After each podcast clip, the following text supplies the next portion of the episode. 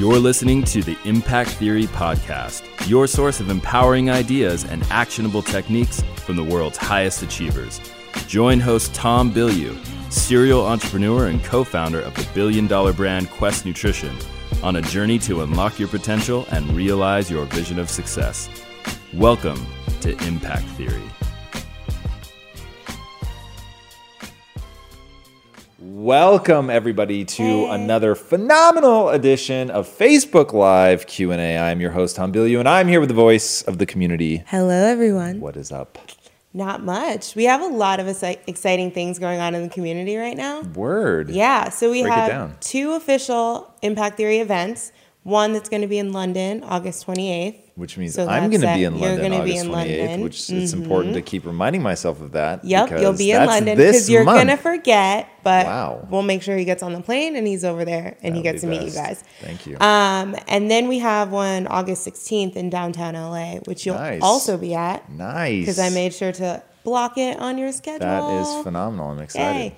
So, all the Impactivists in the LA area, Tom will be making a special appearance at this Impact Hour. Word. Um, and then we also launched our Impactivist Club, the first round of right. chapters. So we've got London, Toronto, Chicago, Seattle, and Berlin. what exactly is the impact of So this the club? Impactivist Club is our for fans by fans event series. Nice. Um, it's basically like our version of the Mickey Mouse Club. It's the official Impact Theory fan club, um, completely fan run, but of course guided by our principles.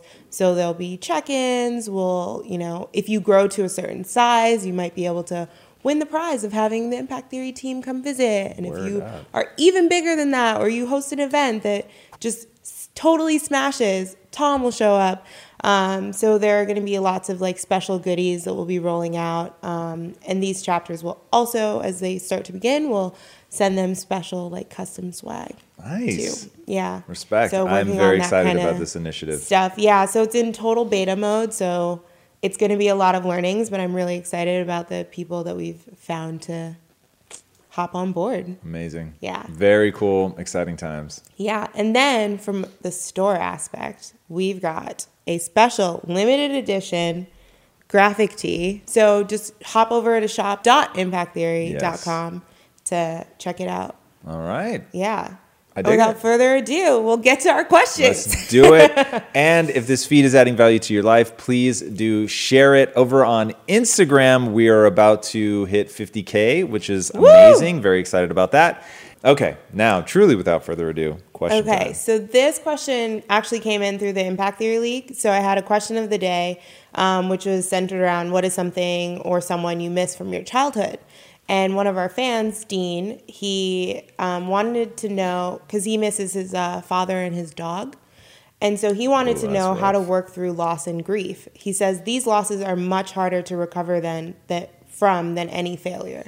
So what are kind of the actionable steps that he can put into practice? Yeah, so I will be honest that this isn't something that I've thought a lot about. So I will start by pointing you in the direction of a lot of amazing work has been done around the topics of grief.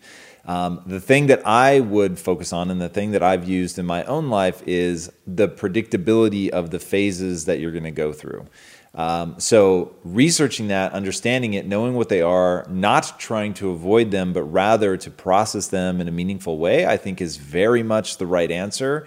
And there's, you know, look, there's going to be individual variants on this stuff, but there really are some fascinatingly universal um, moments in that emotional journey. So, discovering what those are, being very aware of what they are, and just accepting that there's really no way, and it's probably not even advisable to try to not go through them. Mm-hmm. So, accepting that that loss really is crushing, that it's, as stated, way more difficult to deal with than a failure, which, I mean, in the grand scheme, um, they almost don't seem like the same thing. You know what I mean? Like the the level of intensity is so so very different, um, and the permanence. That's the hard part about loss. Is just like that. The permanence of it is very very difficult to deal with.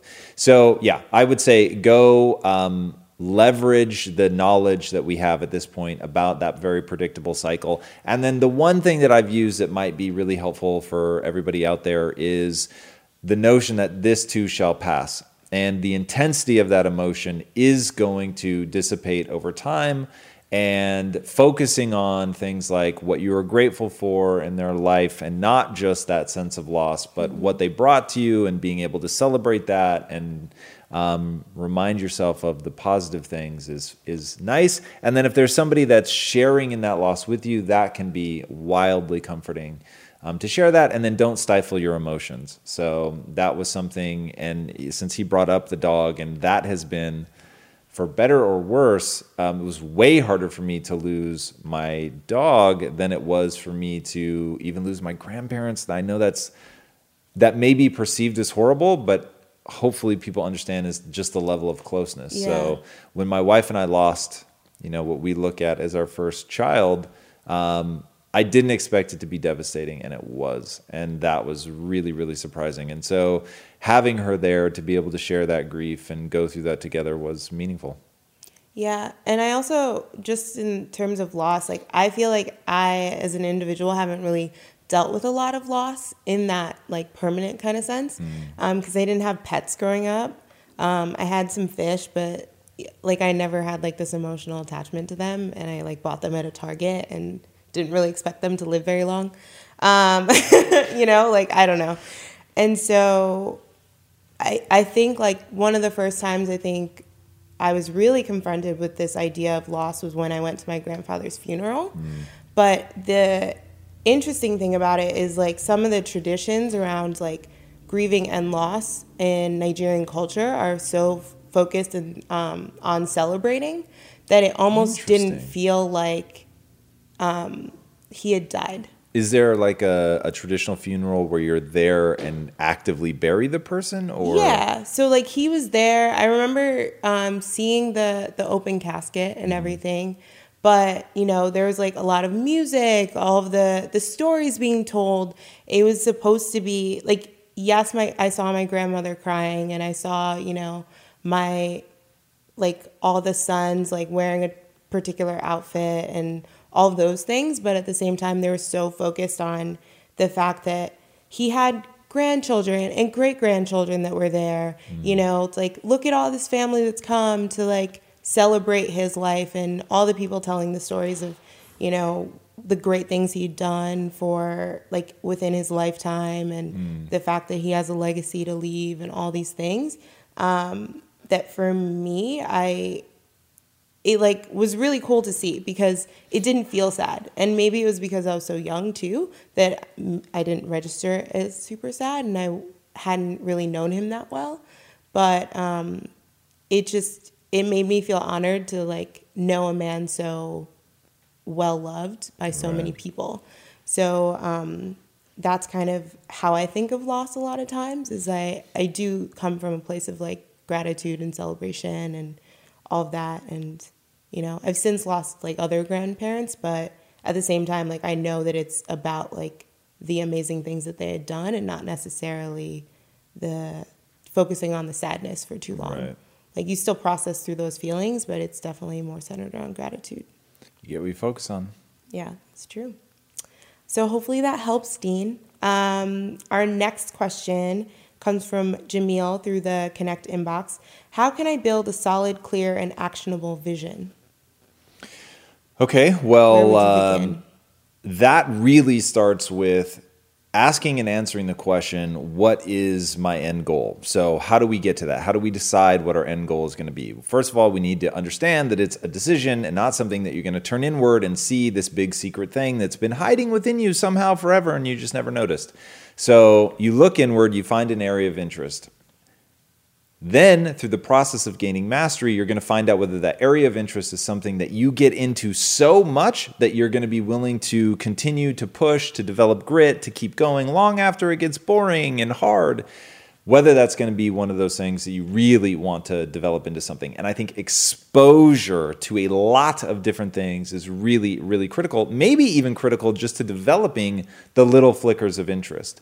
And that encountering a wide array of things is is really really important. So if you turn inward and literally see like virtually nothing, then exposure becomes your number one thing that you have to overcome. And so just getting out there, encountering ideas, encountering new things, and it may be as simple as um, you know, what are things that you see out in the world that people are deeply passionate about? So if that's an activity, hiking, skiing, like whatever the case may be, or if it's reading, like what are tried and true things? What have, what have humans been doing for a thousand years? You know, things like that. Reading, storytelling, like on and on. Um, physical exercise, sports, and getting into it, touching a lot of it, not sort of dipping into one thing. Like if you were to do, say, kite surfing and go, well, I don't like athletics, right? That's such a like specific thing. Mm-hmm. So trying a bunch of different things to find out what that thing is that, that piques your curiosity, that interest, reading what are other people passionate about, and then going in and seeing like if you're interested in that.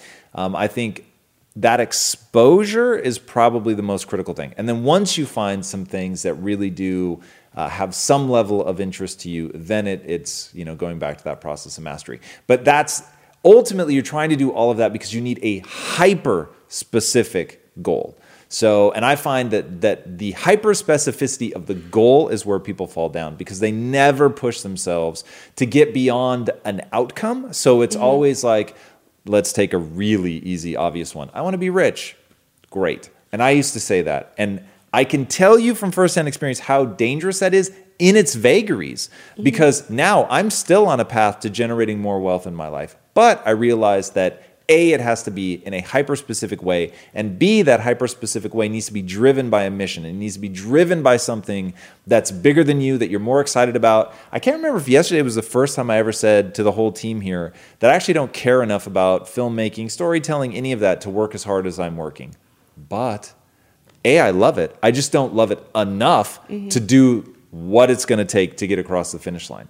But I care like so much about pulling people out of the matrix. I get such a natural like chemical rush and I care about it just from an ideological standpoint to help people get out of a limiting mindset. Like that is so interesting to me that building a studio is like small potatoes compared to how much I really give a shit about that. So once you know like that level of what is it that really turns me on? What is it that really gets me excited? What do I respond to? What have I fanned the flames on to really like get what you focus on, right? So I focused on for years and years and years, like wanting to help people, wanting to pull them out of the matrix. And then working backwards to the studio through what do I think is actually the most efficient way to do that. Right. So when you have that level of specificity, then you can start unwinding like what are the steps that it's going to take to get to that. But the vision the vision is really, in my opinion, the specific steps that it takes to accurately reach your goal. So, and there's admittedly some what I'll call business acumen, even though the thing you may want to be great at may not have anything to do with business, but that ability to, to deconstruct into very executable steps um, to me is sort of the business mindset. But that's what people ultimately need to do. So the vision isn't just the sort of end goal of this is what I want to do. It's all of the the steps that lead up to it. Hmm. Um, and just like uh, Matt Davis wrote in about um, being a linchpin employee, would you tackle tackle that um, set of skills in the same way? So he right now he works in K through 12 private schools. He's um, learning to do business analysis, um, the skill set he says that he doesn't think the company he works for currently doesn't need. Um, he's like in IT tech service. Um, and sorry, I'm trying to paraphrase it. So he wants to know if there's a roadmap from the skilled employee to a linchpin and from those um, who have a why, what really makes the difference when you need to buckle down. Okay, so those feel like two okay. very different yeah. questions. So let's start with the linchpin. Um, being a linchpin employee really is about um, an attitude, I would say, even more than a skill set. Now, the skill mm-hmm. set becomes important, and you've got to yeah. do exactly what we're just talking about identify what are you really trying to do for the company. And I'll say, in a company, rather than sort of that grand vision, um, oftentimes it's what is the very specific problem in the business that needs to be solved. Our marketing isn't good enough. Um, we have a cultural problem, like whatever that is. A linchpin employee to me is somebody that looks beyond the definition of their job and into what does the company actually need. And then they make sure that they are able to address that. Now, I think that obviously you're hired in the company to do something, so you need to be taking care of that very specific role as well. So I talk about your job description is your tuition. That's the way that you get in. That's the way that you um, are, you know, literally like a university. You're paying your tuition, but really at the end of the day, you're there to do something and learn something bigger than that.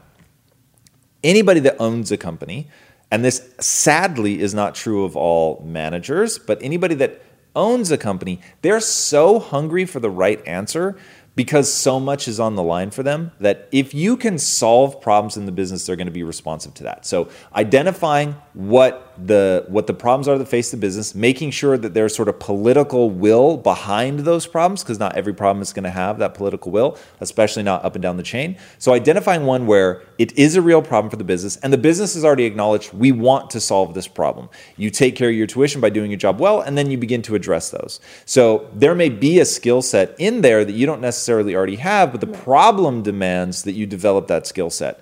Uh, I would get as much buy in as you can, letting people know, like, hey, I'm like, I would actually communicate to people.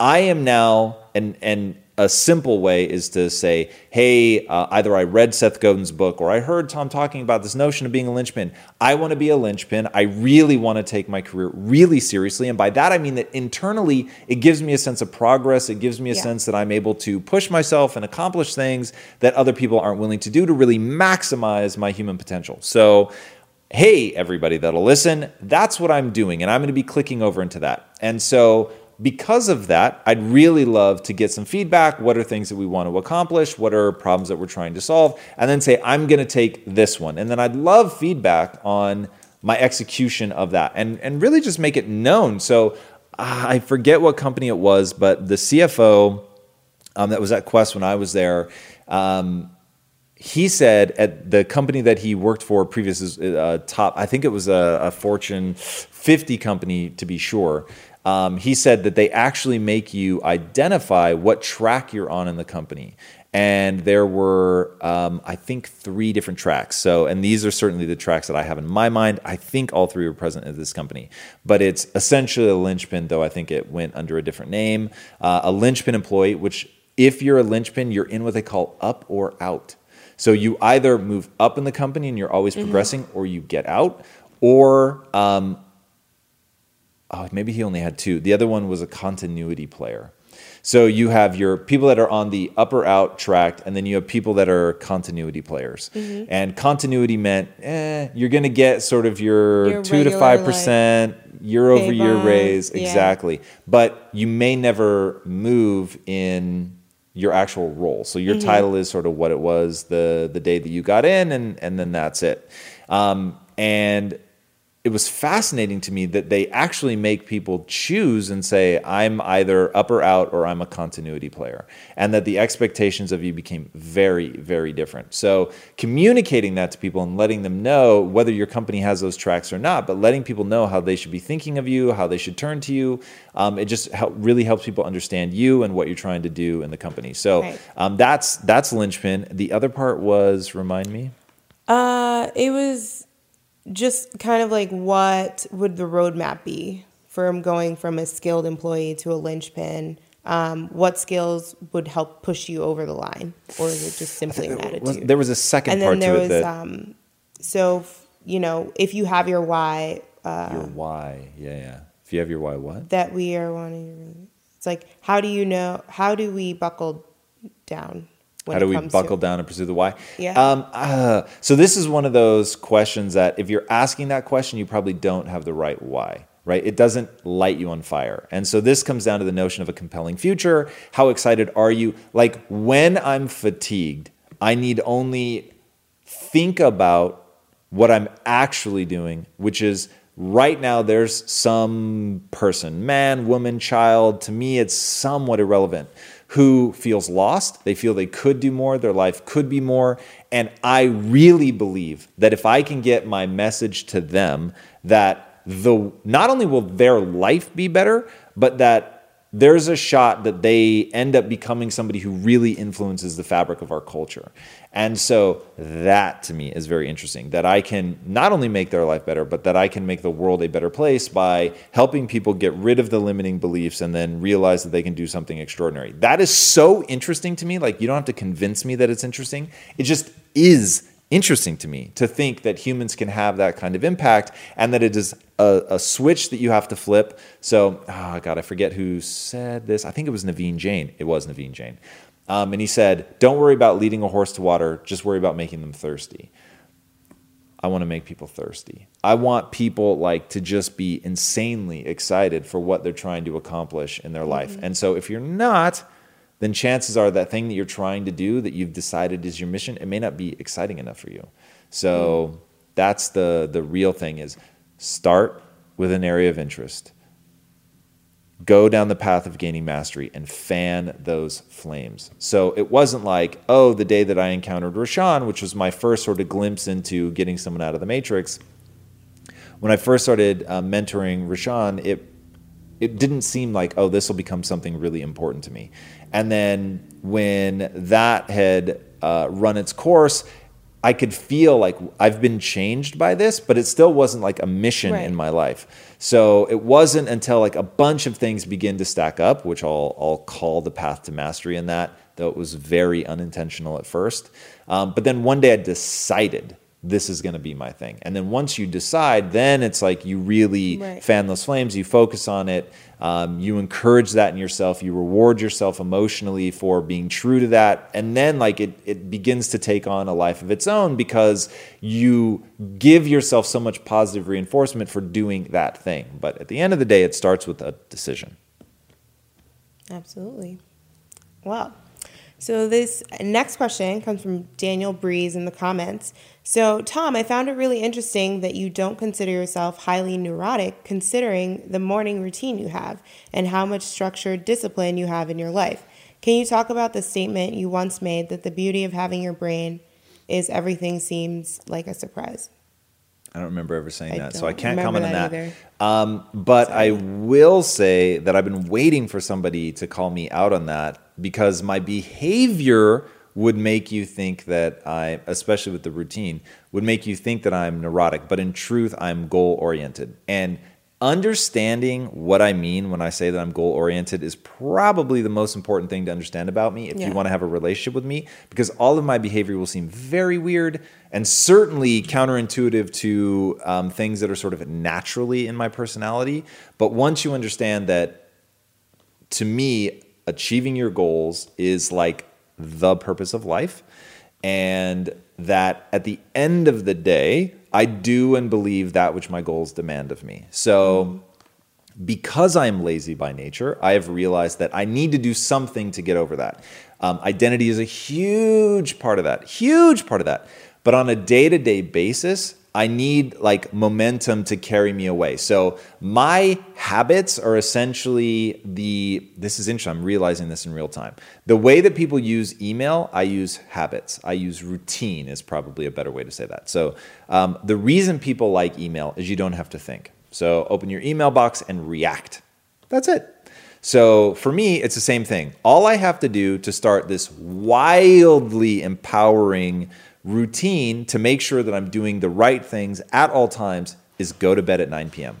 Everything else happens automatically. So I go to bed at 9 p.m. I do not have an alarm set. I wake up when I wake up. No one has to tell me to wake up, right? So I'm going to wake up when I wake up. And then, like last night, I have um, rules, and those rules begin to trigger. So I woke up just before 1 a.m. Hmm. I'm sorry, what? So I literally I was like, and, and I had I went to bed at like one. And I, the funny thing is I thought of that. I was like, so many people right now are just going to bed. I woke up at 1 a.m., but I have a rule. If I've gotten less than five hours sleep, I will lay in bed forever trying to fall back asleep mm-hmm. because I will not function at a high cognitive level right. if I don't. And op- operating at the highest cognitive level possible is a good idea. So um, I knew if I if I get up and start doing all my normal stuff, like I'll get through it, but I won't get through it as well. So cognitive optimization for the most part doesn't always trump like if i had some huge goal or something that was really important i would just muscle through a bad cognitive day to get things across the finish line mm-hmm. but this was not one of those days. So it's one o'clock. I realize I'm gonna really try to fall back asleep. Probably takes me an hour, maybe an hour and a half, but I do fall back asleep. Uh, I wake up again just before 5 a.m. and I'm like, now I've gotten more than five hours sleep, so it's I have 10 minutes to get out of bed. So I immediately get out of bed. I go straight to working out. Boom, and all the rest of the day is like somebody going into email. All I have to do is react to the routine and the set of rules that I have. So I don't have to think about anything. There's no cognitive load. It's just right? You go workout, meditate, thinkitate, read important things. Like that's it. And then I'm just in that loop. Yeah. So that is why I say I'm I'm a low neurotic, which is actually why I have to have those things because if I didn't, right. I there's nothing internal that would tell me, oh, do this, oh, do that, yeah. oh, do this. So, so I feel very similarly. Um, yeah. So hopefully that answers your question, Daniel. and we have a couple shout outs coming in from Layla from Wisconsin, Libby from Taiwan, and Akila from California. Yeah, it's that global audience, man. Indeed, it is. I mean, our first Impactivist clubs, three out of the five of them are international. That's awesome. Which is really, really cool. I love that. Yeah, so I'm communicating across five time zones. Good luck with that. That's not easy. yeah. All right, so this next question comes from Kathy Teresa. She um, mentions that the Jay Williams episode, you say virtually nobody talks about how they feel. Any ideas on why we are like this, and is there anything we can do to change it? Yeah, it makes uh, it makes you vulnerable. So when you're telling people how you really feel, if somebody says, "Oh, well, that's bad or stupid," then people believe then that they actually are bad or stupid, and so people spend a lot of time, a lot of time framing themselves, trying to convince themselves, quite frankly, and other people that they are a certain way, rather than saying, I can change at any time. So if I do something and somebody says, oh, that's bad or stupid, you can reflect and go, is it really? Oh my gosh, actually it is. This is mm-hmm. bad, meaning it doesn't move me towards my goals, stupid, meaning it doesn't move me towards my goals, in my opinion. So you reassess and you go, okay, cool, I'm going to change my behavior. And since I don't pride myself on not, I don't pride myself on being smart, uh, I don't pride myself on always doing the right thing. I pride myself on learning and I pride myself in recognizing faster than anybody else when I actually am doing something that doesn't make sense. So if somebody points it out, rather than sit there and beat myself up, because I don't believe that I'm ever in a permanent state, right? So any accusation somebody throws at me, like I can change that. So if I self assess and realize they're actually right, then I can just change and go in a new direction. But when people don't believe that, they don't believe that they can change, or they're really worried, like they're they're a, a perceiver, so they're always like, whatever you think about me, then that's what I actually perceive yeah. of myself. Rather than like one of the things that I've worked really really hard on is I have a vision of who I am that is my compass, and it other people don't get to influence that. So I run against anything anybody says to me, I run against what I'm actually trying to accomplish. And so if they point out a hole in my game, then I change it, but my compass is my willingness to change. So that's the the what you build your self-esteem around becomes the just really really critical part. So people don't want to say anything because they have they're on a scale or a spectrum of of a fixed mindset and they worry that if they confess that and they get something reflected back that they don't like, that is now a permanent state of who they are. So, um, one, learning to divorce yourself from what other people think, like taking it in and listening as a potential guidepost, but not letting other people's view of you change your view of you, which is really hard to do, yeah. but really important to do. Mm-hmm. Um, yeah, I mean, I completely agree. I feel like, yeah, I was actually having a conversation like that with my sister recently, um, just like centered around confidence, building confidence, because um, she's always thought of me as the more confident one. And I was trying to figure out at what point in time in the timeline of my life did that become true. Because I would consider myself as pretty confident, but I think it's because there's something in me that always knows like who I am and like what my decisions, like I guide by my gut and how it mm. feels and figure out what that actually means.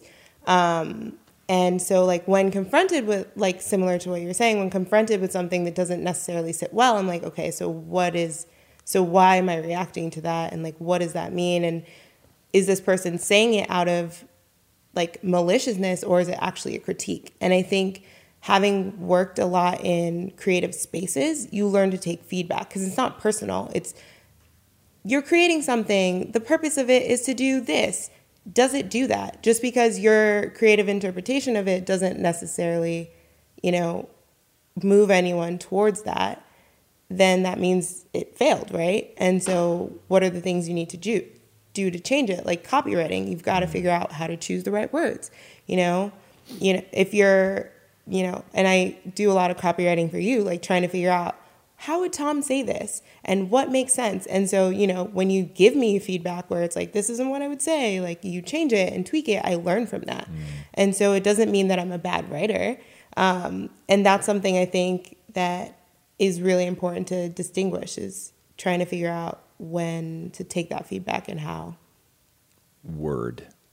When it comes to platforms that will help you run a business, there is no shortage of options on the market. But if you want to use the best, most advanced, and most efficient platform out there, you need to be using Shopify.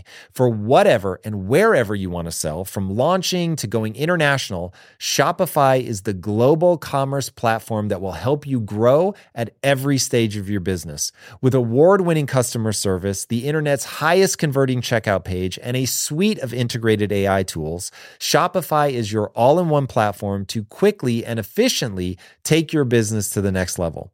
I love everything about Shopify because it makes it so easy to start, run, and grow a business. Shopify powers more than 10% of all US e commerce because businesses that want to grow quickly use Shopify. Sign up for a $1 per month trial at shopify.com slash impact, all lowercase. Again, go to shopify.com slash impact right now to grow your business no matter what stage you're in. Shopify.com slash impact. In today's highly unpredictable and rapidly changing world, the smartest move you can make from a financial standpoint is to actually understand how money works and how markets move. Because if you want to have any chance of investing your money wisely and growing your financial portfolio, you have to make a profit. And the only way that you're going to do that is either by setting and forgetting or actually understanding what's going on at a macro level. So whether you're a seasoned investor or someone looking for extra guidance, today's sponsor, Yahoo Finance, has got you covered with all the tools, data, and news that you need in one place to grow your knowledge base around what is happening in the world of finance and to make sure that you have the right goals and you're executing well. Yahoo Finance makes it easy to consolidate your accounts so you can effectively and efficiently manage your entire portfolio. Personally, I love how straightforward their platform is to use. It is very simple to get the information that I need, and Impact Theory's own chief financial officer is exactly the same, spending time helping me frame exactly what is going on from a global perspective so that I'm making the smartest decisions that I can. I definitely recommend that you check out Yahoo Finance for comprehensive financial news and analysis. Visit the incredible brand that so many great investors use at yahoofinance.com. It's the number one financial destination. yahoofinance.com. Once again, guys, head there now, yahoofinance.com. If getting your hands dirty and taking good care of your car or cars is a passion of yours, then eBay Motors is here for the ride.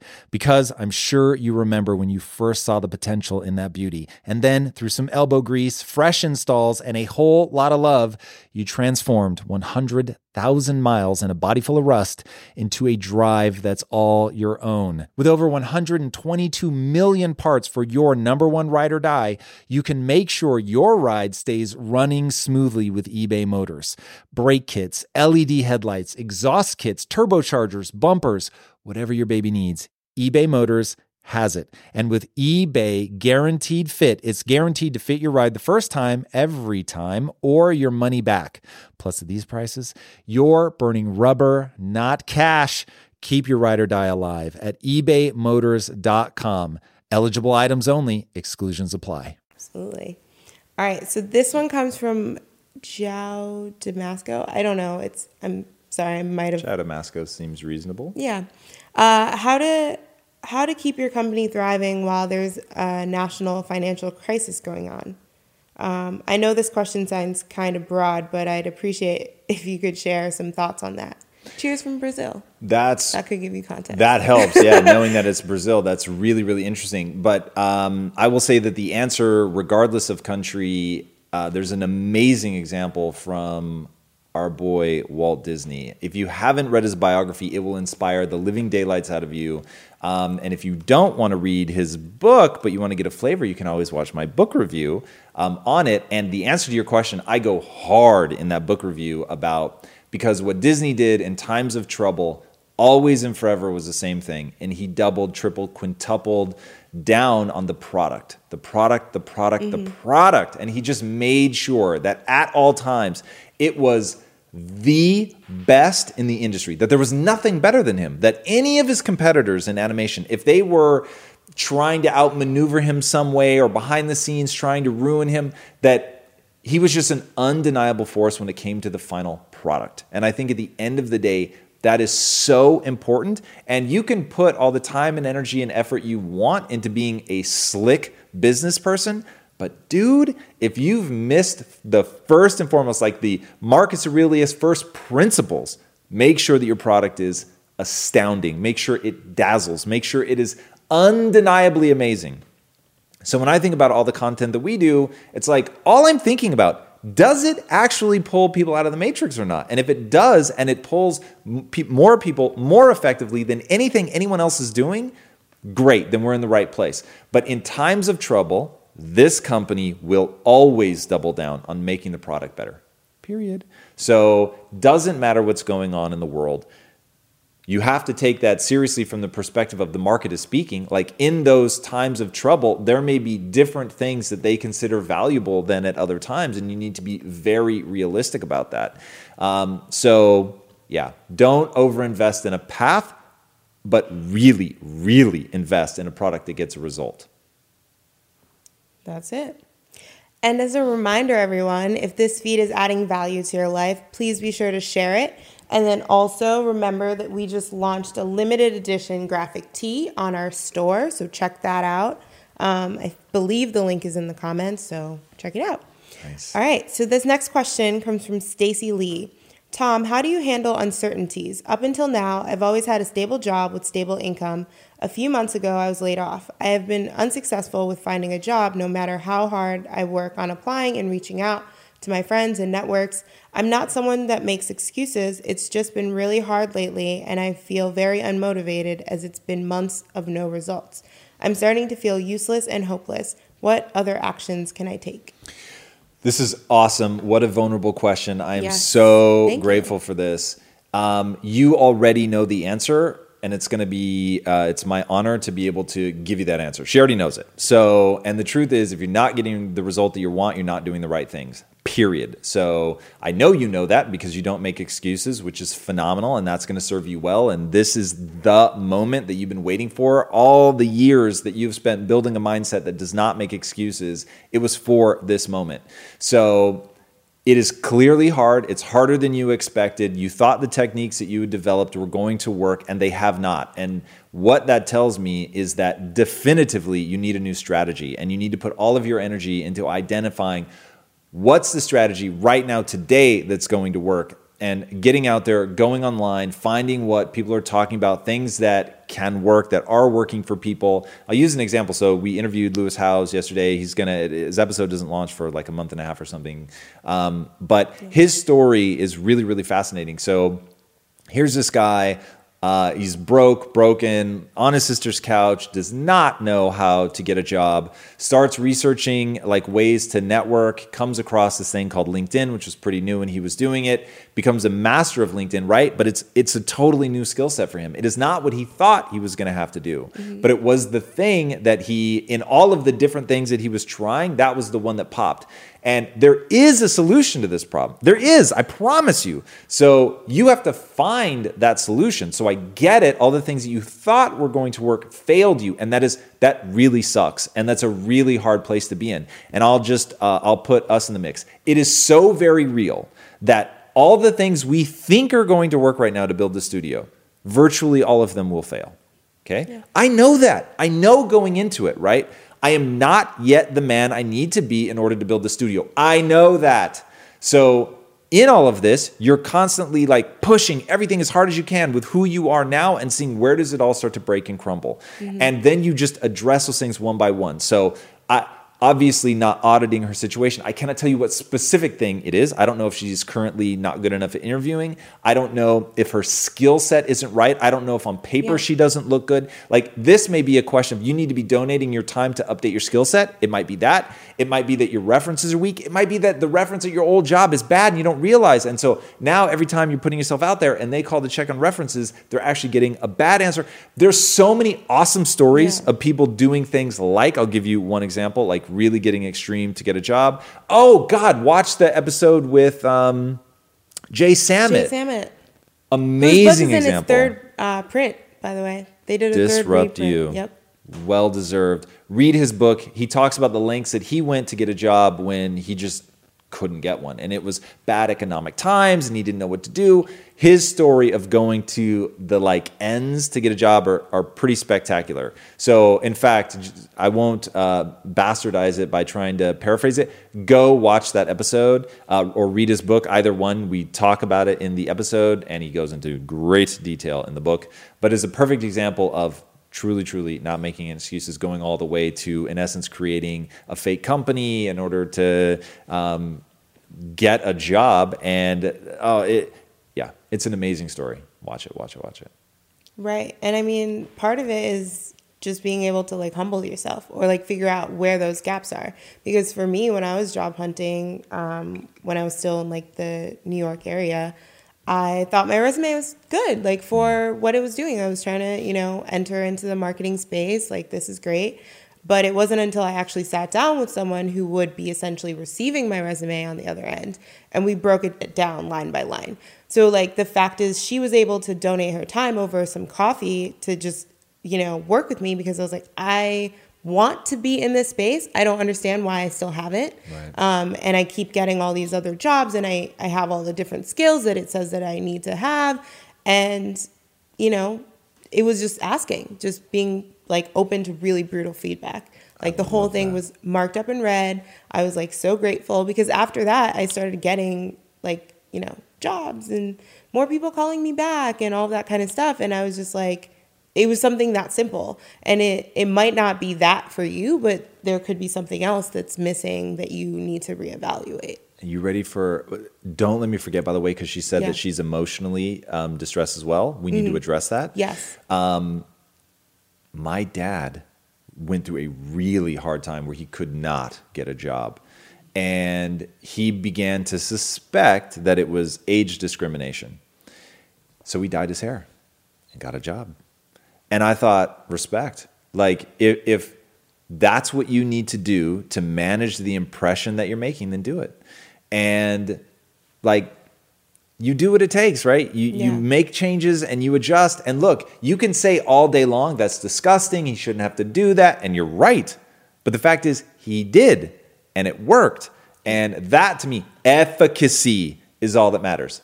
If that's what it requires, you're dealing with humans. Humans are fucking weird, and they have like all these preconceived notions and all this stuff. But it's like once you stop fighting, like it shouldn't be this way, and you accept, but it is. But it is, and this is what I got to do. Hundred percent. Yeah. Deal with the world the way that it is, not the way you wish it would be. Okay. One more time. Deal with the world the way that it is, not the way that you wish it would be. All right. Now to the emotional side. Yes.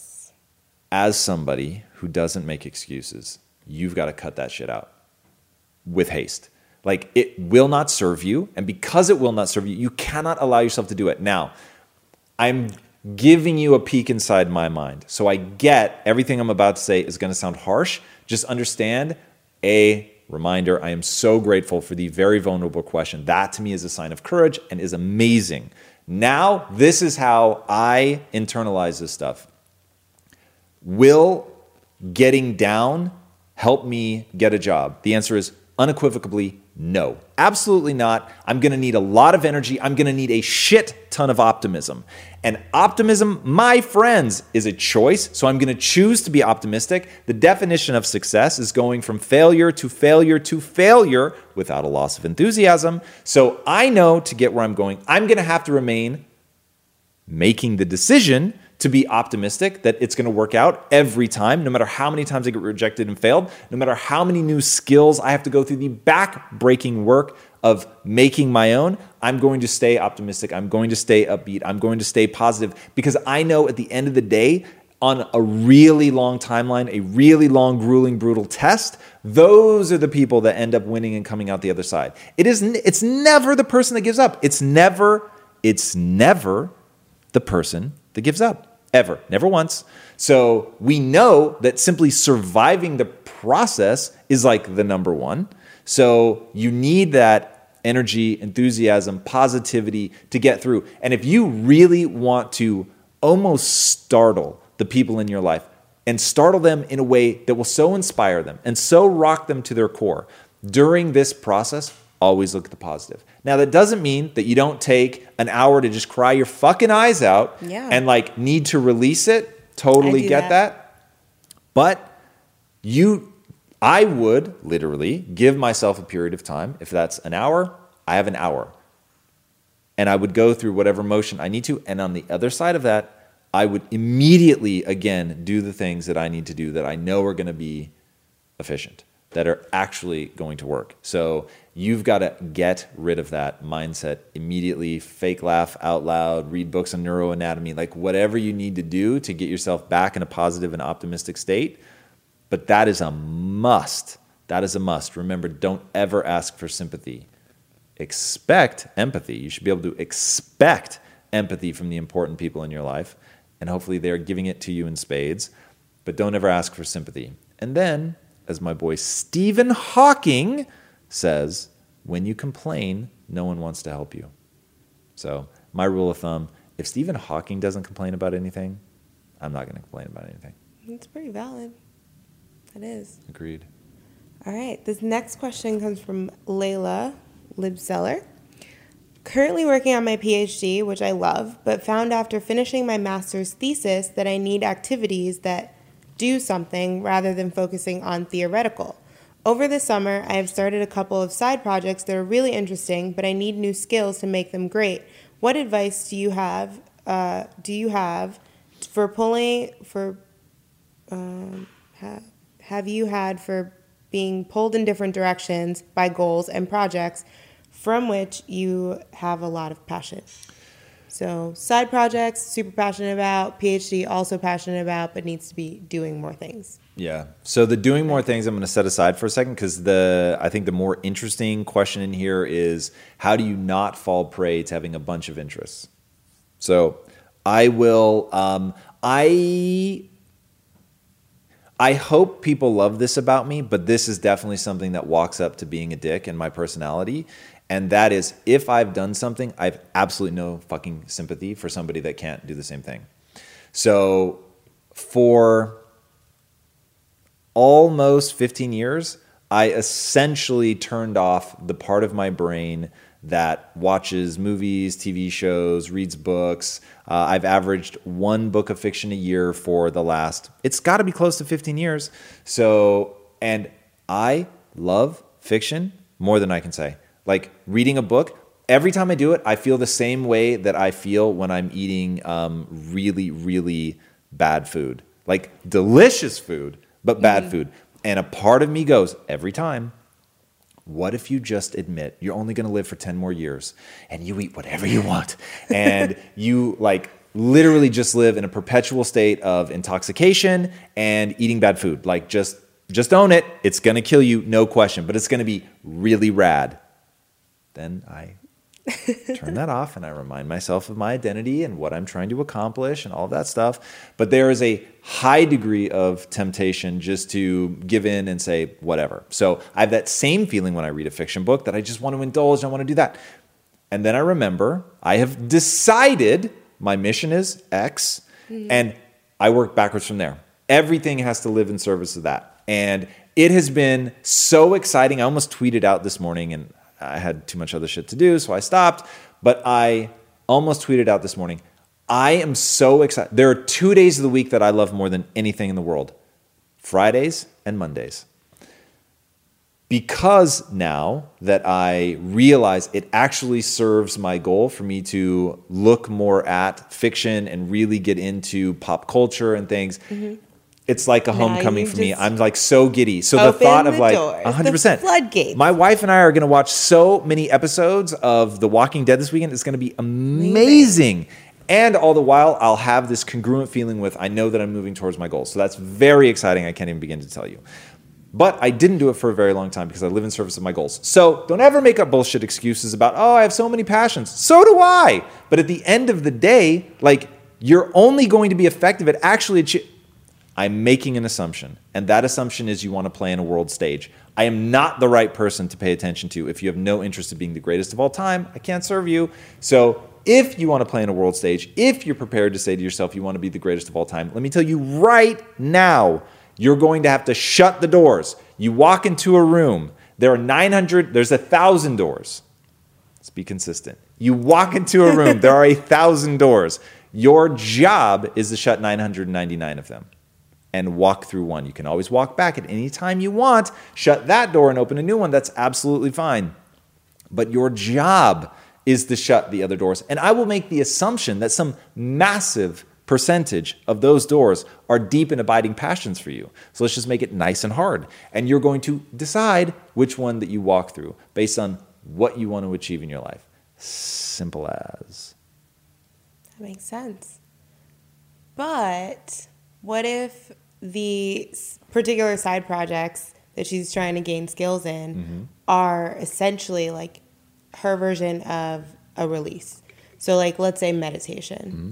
For a lot of people, it helps calm them, bring their stress down, whatever, refocus on what they need to do. For some people, that's painting. Mm-hmm. So, what if she's finding that she's getting a lot of enjoyment out of that and like that becomes her meditation? So now she has these two things that she's clearly passionate about. Um, how would you address it then? That is an awesome question, and hiding in the question is the answer. So here's how I would look at it.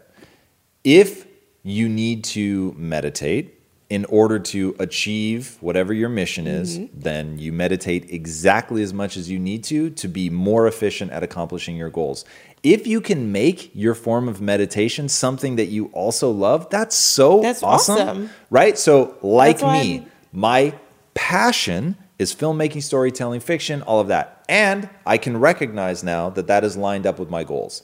So once it's in line with your goal, do it. And by the way, the biggest goal in your life should be something that you love beyond measure. Like I, every day, I love what we're doing. Now, that does not mean in the micro there aren't things I absolutely despise. Contracts are a pain in my ass. And right now, I'm going through a contract that it is so dull and uninteresting. I can't. And like this is becoming almost comical now. Do you know what percentage of my time is spent on contracts It's now? mostly your morning time. Like It's- I saw before this, I was like, this motherfucker better actually be reading those contracts. yeah. Because it's like every day there's like a new one that I feel Yes. like you need to read. It, it, it- it's getting like laugh or cry funny now, where I'll finish. Like the other day, I finished two. I was so like, "Yes, proud of myself. And then Amanda was like, uh, "We just had another one come in," and I was like, "Is this real life?" well, Uh, we're trying to do stuff. truth and that's the thing It We're is trying to do important and that's why that we have to do them but so yeah anyway you have to do the things that line up with your goals whether they are painful whether they are fun but your main thing should be something that you would love doing even if you Mm-hmm. were failing i would love pulling people out of the matrix even if I, I fail miserably. Like the process of trying to get good at that is so meaningful to me and so exciting and i get giddy at some of the skills that i need to do it.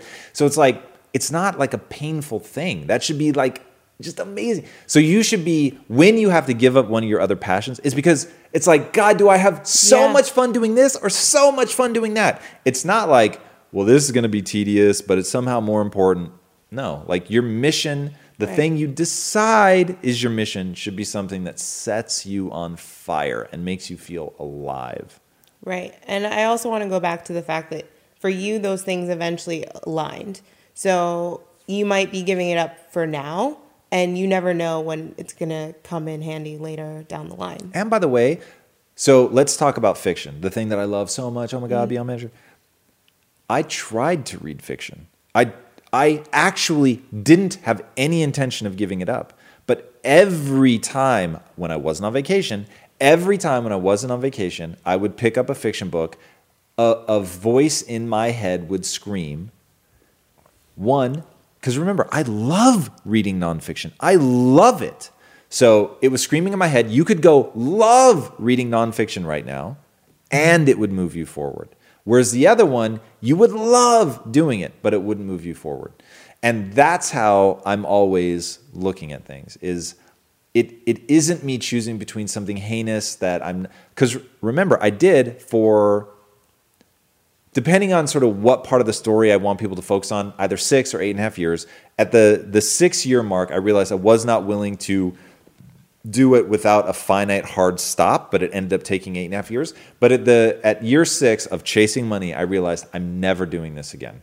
And so that was the last time in my life where I didn't make the demand that I made a living doing something that also made me feel alive.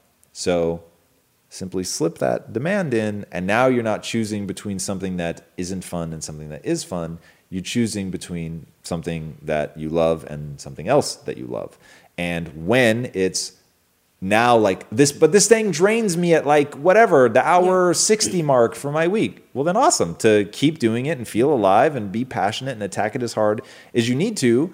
Then go do that other thing. If it's painting, hiking, that's awesome. It's actually serving your Yeah. goals. You know that about yourself. You've looked inward, Do you see the truth of it, and do it 100%. That's like vacation. Here's the thing I work a stupid number of hours every week.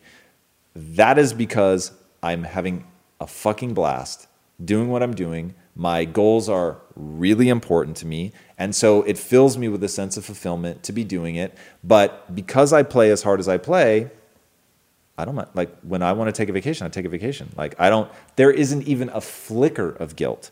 And if I have a flicker of guilt, it's because I know that I haven't done all the things that I want for my own sake to do on the other side. That's fair. All right. Hopefully that helps out, Layla.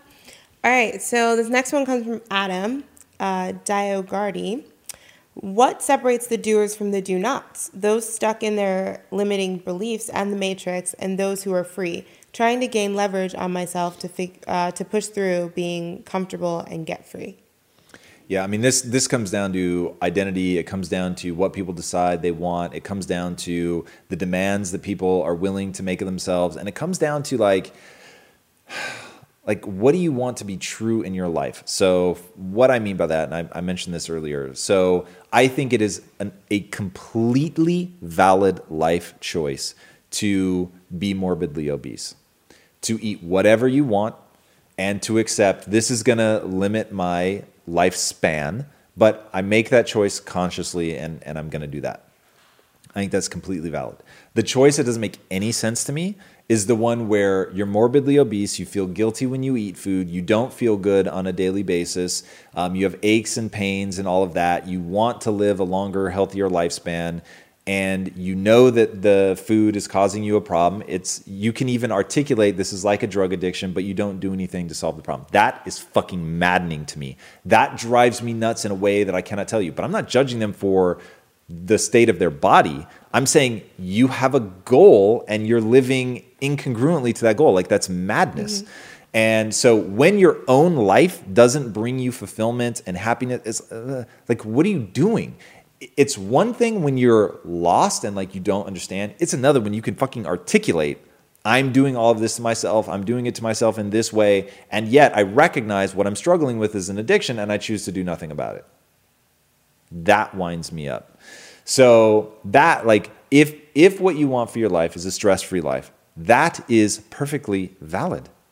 Don't don't force yourself to like push and pursue and strive like know that to be in alignment with what I want for my life, I need a stress-free life. Fantastic. Don't chase money. Let's start there. Bring your like universe, cut it down to the quick.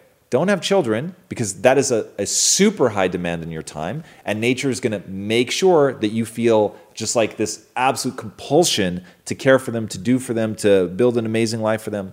So there are just certain choices that I would say if what you want is a stress free life, that you shouldn't do, but that's an absolutely valid choice. So people have to decide what they want. I have no interest in a stress free life. What I have an interest in is playing on a world stage, all the things I've already talked about. So I live in accordance with that. And it brings me a tremendous amount of fulfillment, excitement. My life is very exciting to me. My future is very compelling to me. So you just need to really figure out what you want your life to be like and then act in accordance with it without judgment, by the way. Keyword without judgment. Correct.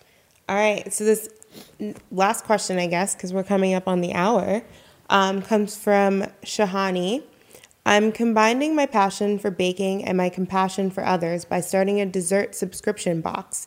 Advice on getting it out there to influencers and organizations around mental health and suicide awareness. I know you are into mindset and would love your thoughts on the idea. Oh, God. I'm not I'm not going to give her an answer she likes. So I was so with her. Can we pretend she didn't say mental health? So here's sure. the here's the problem. Food is probably the thing most uh, I'm going to set aside that something that you have like a neurological disorder in your genetics that's very scannable and we can see hey based on this. Almost all of mental illness is epigenetic meaning that it's a reaction to your environment. Now, the biggest influencer on your environment is what you eat. So, man, if you had said anything, because a bowl of ice cream brings people joy, awesome desserts are rad. I am so glad they exist. If anyone ever tried to legislate them out of my life, I would be pissed. I believe people should be in, they should get to decide what they eat. Now, here's the bad news I think that there's a tremendous influence on high sugar foods, which are traditional in desserts, um, and its disruption of the microbiome. Disrupting the microbiome disrupts the production of serotonin. Serotonin plays massively, certainly, into depression, probably anxiety as well. So now you're disrupting neurotransmitters with dessert. So I, I feel bad because it is only because she said mental health that I'm like, I don't know that you want to push dessert specifically if what you're really worried about is mental health. So that's my answer for getting it out there to mental health. Probably a bad idea. Now, getting it out there to help cheer people up. They've had a bad day. They want like that surprise dessert, which I think is awesome and totally valid and wonderful. Uh, that is identifying influencers who people listen to for that thing. So, getting out there to foodies, getting out there to people that have a voice in that community where people want to create all this amazing stuff. And, and so they have a voice in that community. Now, this is where it comes in. Having an amazing product is critical. Your desserts really need to stop people in their tracks. They don't need to be as good as everything else because there's a lot of noise in the food space. They need to be better. And so there needs to be something about your dessert that just is going to stop people in their tracks, make them take notice because people in that space, they're going to be getting a lot of stuff from a lot of people. And you've got to ask, why does mine stand out? Uh, and I'm going to guess that her part of the reason that she is, or part of the thing she's trying to leverage to stand out is the mental health thing. The very incongruous, and then go back to my earlier statement. So you need something in and of the product itself that speaks to that. So there you have it. All right. Well, with that, you ended right at 11 on the dot. Boom. So Boom. I guess we're getting better at this. There it is. but if this feed added any value to your life today, be sure to share it. Um, we're always looking to grow, especially within our community, because that's pretty much how we will build this studio. Yes, indeed. Yeah. So thank you guys so much for joining us. We love doing these. We don't take a single person and a single question for granted. For those of you that submit high vulnerability questions, thank you, thank, thank you, you so thank much. you. Absolutely amazing. We love it. The community definitely, um, A, gets to hear that they're not alone, and then B, hopefully gets an answer that's usable in their life. So thank you guys so much for that. This is a weekly show. So if you haven't already, be sure to subscribe. And until next time, my friends, be legendary. Take care. Cheers. Hey, everybody, thank you so much for listening. And if this content is delivering value to you, please go to iTunes, go to Stitcher, rate and review us. That helps us build this community. And that is what we are all about right now building this community as big as we can to help as many people as we can, deliver as much value as possible. And you guys rating and reviewing really helps with that. All right, guys, thank you again so much. And until next time, my friends, be legendary. Take care.